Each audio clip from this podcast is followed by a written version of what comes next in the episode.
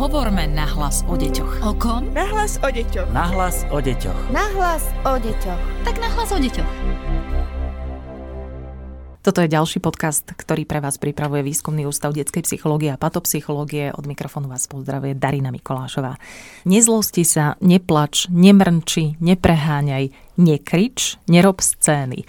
Koľkokrát ste toto už povedali svojim deťom a koľkokrát ste to počuli vy v detstve? Ako by sme tým aj sami prežívali to všetko, čo robiť nemáme.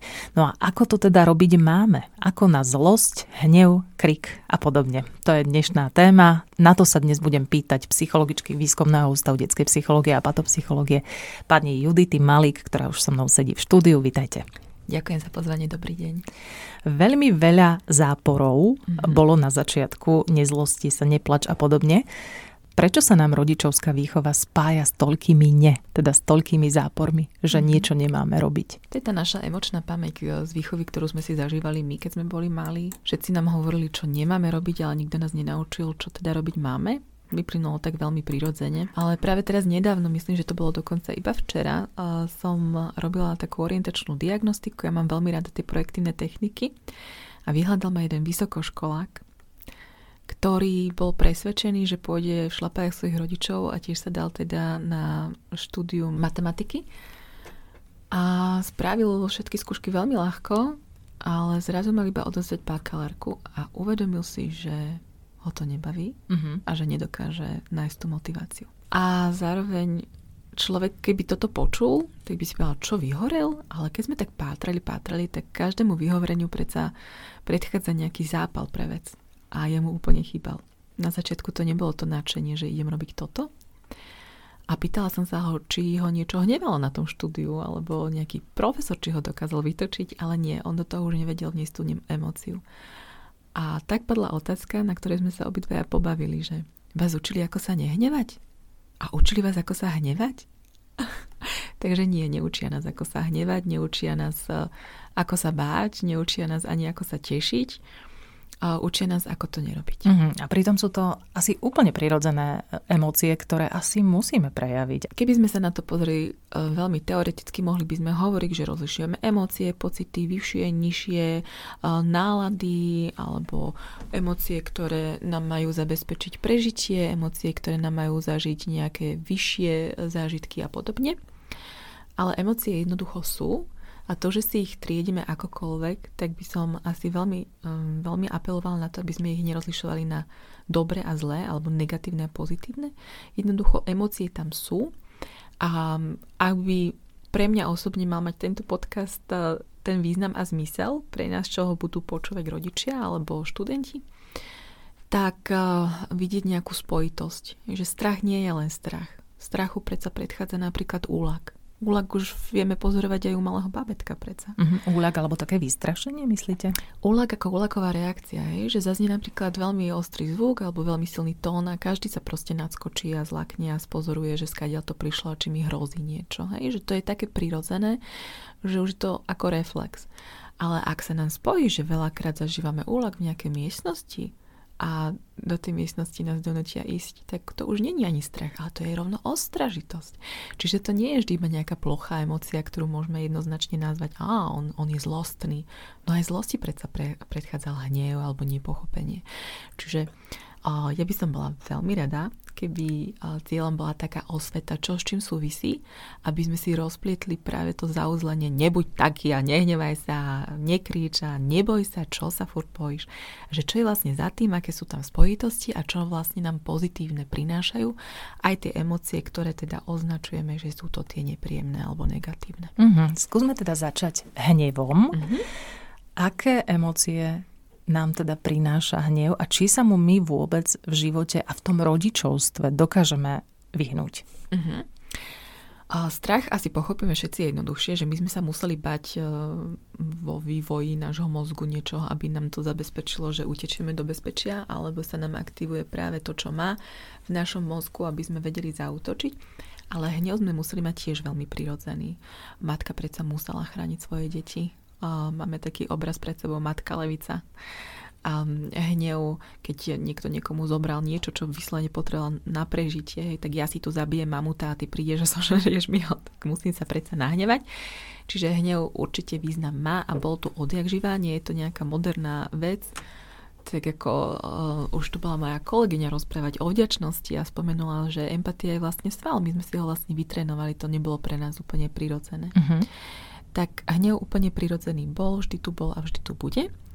A keby sme sa mohli pozrieť na to, že čo všetko za tým hnevom je, tak ja to úplne jednoducho opisujem, že keď sa človek hnevá, hnevá sa vždy iba kvôli tomu, že mal o niečom inú predstavu a príliš mu na tom záležalo. Aha. A teraz si povedzme inými slovami. On sa furt len hnevá, to už idete aj vy do amaku, tak ty mi sem posielaš dieťa, ktoré sa stále hnevá? Uh-huh. Alebo vám poviem, príde také dieťa, ktorému veľmi záleží na tom, aby to, čo si naplánovalo, mu vyšlo. To je markantný rozdiel. Uh-huh. Existuje vôbec na svete rodič, ktorý sa nikdy nenahneval? Nemyslím si. Uh-huh. Nemyslím si a dokonca si nemyslím, že by to bolo žiaduce. Pretože deti sa učia ako? Nápodobou. A deti potrebujú vidieť, že my sa vieme hnevať, ale potrebujú vidieť aj to, že sa vieme ospravedlniť, keď sme zakričali. Alebo že vidia na nás, aké máme my nejaké mechanizmy na zvládanie toho hnevu. Či ideme do tých najhrubších nadávok, alebo ideme na, na balkón sa predýchať alebo že vtedy uh, hrá iná hudba v domácnosti, hej, že vtedy sa púšťa rock and roll. Čiže potrebuje vidieť, že hnevať sa vie aj ten jeho úžasný rodič, ktorý ho zahrňa uh, láskou, že ten úžasný rodič si prišiel na to, že čo mu vtedy pomáha, však vieme vtedy povedať, vieš čo, teraz na mňa radšej nehovor, mm-hmm. lebo to nebude v pohode.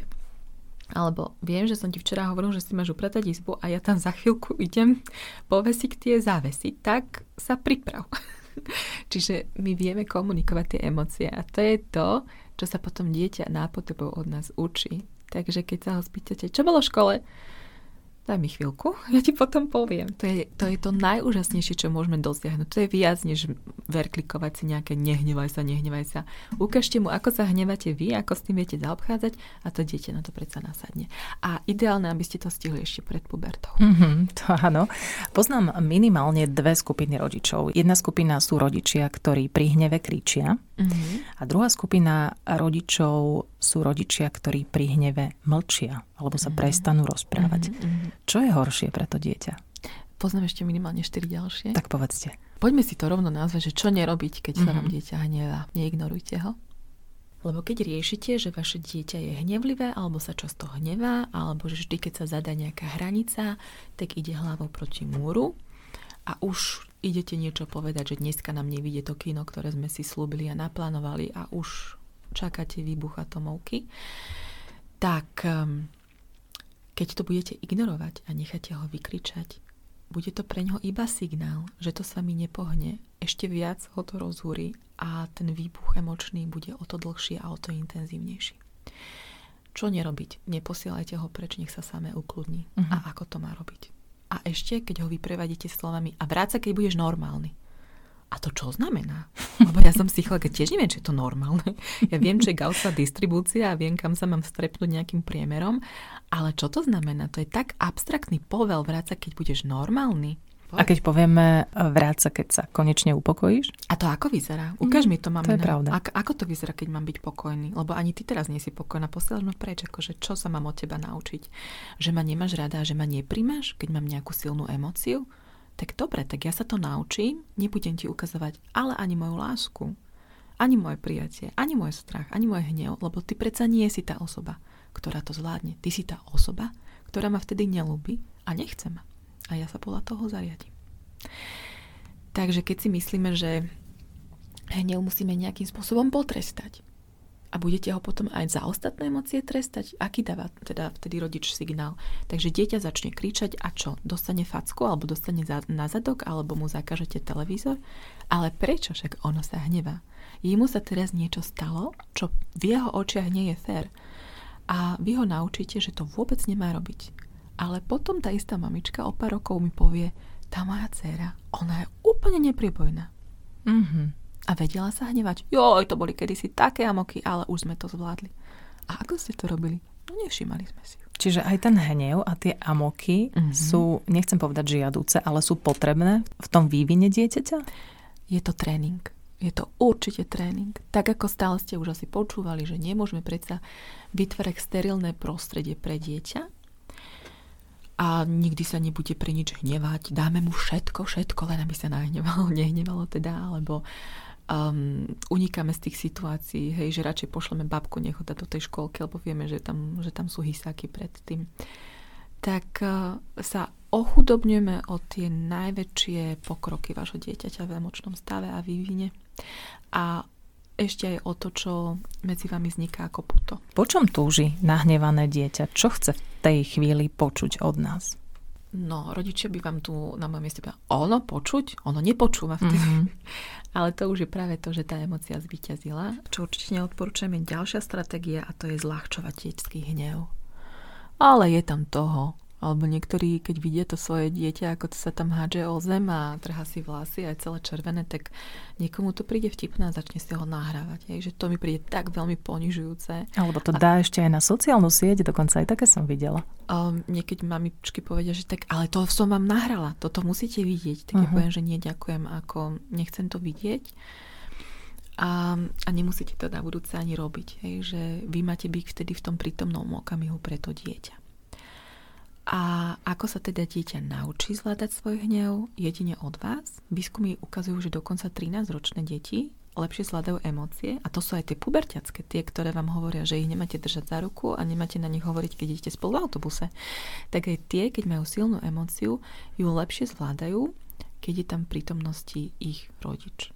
Boli dokonca na schvál vystavené nejakému stresu, že mali prísť na písomku, ktorá bola avizovaná, že je strašne náročná, že od nich záleží viac než len známka, že sa budú na základe tej písomky robiť celé nejaké výberové konanie, kam, do ktorej triedy, musia sa už špecializovať v 13 rokoch na celú svoju profesiu. Proste stali, spravili z toho strašné halo. A jedna skupina detí písala tú písomku a na tam boli príklady, ktoré sa ešte neučili, čiže už úplne mega obrovský stres. A v jednej skupine boli deti ponechané sami na seba a meral sa im potom hladina kortizolu, sa im následne brala, brala aj krv v priebehu toho, ako riešili a potom. A predtým, čiže sa tam krásne ukazovala tá krivka. A potom druhá skupina detí mala v tej miestnosti, ale úplne vzadu, že nemali s nimi očný kontakt svojich rodičov jedného z nich, mm-hmm. matku alebo oca. No a samozrejme, aj keď tí rodičia nich nehovorili, ale to vedomie, že tam je niekto, koho mozog nie je tak zahlušený tým stresom a kortizolom a adrenalínom ako ten môj a je to ten človek, s ktorým mám to puto, aj keď som sa pred chvíľou s ním pohádala, že ja si toto neoblečiem, tak samozrejme, že tam boli markantné rozdiely v tých skupinách a ten stres nedosahoval tie, tie hrozné uh, hodnoty mm-hmm. ako mhm. tej prvej skupine. Čiže dokonca aj puberťák akokoľvek to vyzerá, že toto určite si robím srandu, vás potrebuje preto, aby vedel zvládnuť svoje silné emócie a aj svoj silný hnev. A ak máte čas, alebo vás toto zaujalo, tak kľudne si vygooglite pána, ktorý sa presadil ručným modelom mozgu. Tento pán sa volá Dan Siegel. On hovorí, že keď, vždy, keď niekomu vysvetľuje, ktorá časť ako súvisí v mozgu a ako je to prepojené, tak ideálne by bolo, aby mal vždy po ruke model mozgu, aby to vysvetloval. Ale že my taký model mozgu vždy po ruke máme a je to naša ruka. Takže ak by ste si zobrali vašu dlaň, tak by som vám povedala, keď ju máte roztvorenú tú ruku, že toto vnútri, tá dlaň, všetky tie čiaročky tam, že to je ten úplne bazálny mozog, ten, ten plází mozog, možno ste počuli ten názov tam je presne ten strach, ten hnev a to, čo nám zabezpečuje trávenie a chôdzu, proste ten úplný bazál. A keď si teraz chovám palec a prikryjeme ho prstami, tak to už je to, čo sa vyvinulo následne, to, čo mi ten bazálny hadí, plází mozog zakrýva. A to už sú tie vyššie emócie, to už je tá kontrola, plánovanie činnosti. Všetky tie exekutívne funkcie sú vlastne tieto hánky mojich prstov, ktoré kryjú ten palec. No a ten palec by som si mohla nazvať, že to je to kvázi emočné centrum, tá amygdala, ktorá je naozaj zväčšená a enormne viac reaguje u ľudí, ktorí sú viac úzkostní alebo ktorí si v ranom detstve prežili nejakou traumou alebo boli vystavení takej nepredvídateľnosti a podobne, že ju naozaj majú zväčšenú, ale prikrývajú predsa to vyššie, to, čo vzniklo evolúciou, to, čo nás robí nie homo sapiens sapiens, ale verím, že už niekde inde sme a že tých uvedomilých a inteligentných ľudí. Ale vždy, keď príde nejaká silná emócia, predstavte si, že ten schovaný palec zrazu to, čo ho prikrýva, odskočí. Hej, to je presne napríklad ten amok. Alebo že otvoríme tú dlaň. Hej? Otvorím tú dlaň, palec je nekrytý, amygdala vyvádza, príde panický atak, alebo veľký amok, veľký hnev. A vtedy potrebujem, aby spolupracoval ten mozog a znova ten palec sa schúlil do dlane a prikryla ho tá, tá vrchná časť toho mozgu, tá vyspalejšia. Lenže toto sa deti naučia, že vystrelí mi ten palec, otvorí sa mi dlaň a zase si ju prikriem jedine tak, že mi ten palec prikrie vyšší mozog mojej maminy alebo môjho tatina mm-hmm. v mojom vývoji.